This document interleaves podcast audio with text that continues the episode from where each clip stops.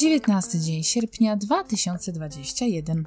Kolejne zmagania z kurierem, odcinek 666. To już druga paczka w tym tygodniu, która gdzieś sobie poszła i zaginęła. I kurier nie przychodzi. Firma umywa ręce, a sklep nie odpowiada na zapytania. No nie fajnie. Uziemiłam się jak ta kura w kurniku. Siedzę w domu, a słońce świeci. I czekam na pajaca z paczką, a pajac nie przychodzi.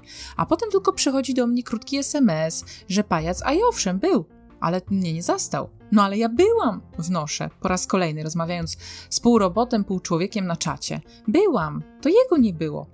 Czy chce pani złożyć complaina? Pyta mnie pół robot, pół człowiek.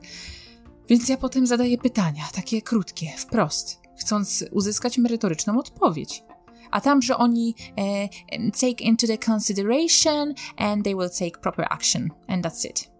Ale jak weźmiecie action, skoro już po kompocie paczkę odesłano z powrotem do selera, no, po tym jak kurier nakłamał. A pół robot, pół człowiek zamilkł. No i cóż, at least I tried. Podobnie jak z tym, gdy napisałam z nieco niezręcznym zapytaniem do Henryka Cavilla na Instagramie jakiś czas temu. Wiadomość wisi w przestrzeni nieodczytana.